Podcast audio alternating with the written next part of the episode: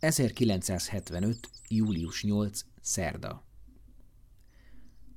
Aranyos Szilvikém, vasárnap remélem jól utaztál, és vártak József és Bell. Tegnap gondoltunk rád, hogy vajon sikerült-e intézned a bankban a pénzügyet, és a fikkel vajon mit tudtál tenni. Nagyon várjuk a beszámolódat. Én közben vettem neked még olyan holmikat, amire szükséged lesz, ha elköltözöl Mauzi nénitől, de ne írd meg, hogy mit, hadd fúrja az oldaladat, csupa hasznos darab. Így hát te most ne vegyél semmit, amíg haza nem jössz, és nem látod az újabb szerzeményeket.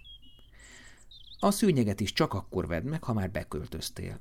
Egyáltalán addig semmit se, amíg teljesen nem biztos az augusztusi átköltözésed. Erzsi írt, jól vannak, járnak ki a szőlőbe dolgozni, szombaton abban a nagy esőben is kint voltak királynéval. Ő vitte ki őket, és ezért cserébe Erzsi vigyáz a 7 éves fiára júli 18-ig. Így addig Zsoltika biztos nem viheti fel, majd csak aztán való héten. Zoli nem volt itthon, nem is írt, de megtudtam, hogy egy közönséges pincérnővel van jóba, aki már többször volt a kórházban a nőgyógyászaton. Szegény Andrea is írt egy szomorú levelet, amelyben azt írja, hogy szereti Zolit, de addig nem ír neki, amíg Zoli nem tisztázza magában, hogy ki a fontosabb neki, ő vagy az a nő. Szilvikém, írnod kellene Zolinak, mert kitörődjön vele, ha nem a testvére. Rád azért hallgat, mert felnéz rád. Erzsit is megkérem, hogy beszéljen a lelkére. Nagyon fáj nekünk, hogy ide jutott Zoli.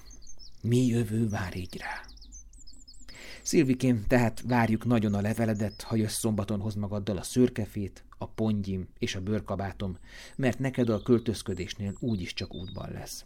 A viszontlátásra sok-sok szerető csók és ölelés. Édesanya, édesapa. Utóirat.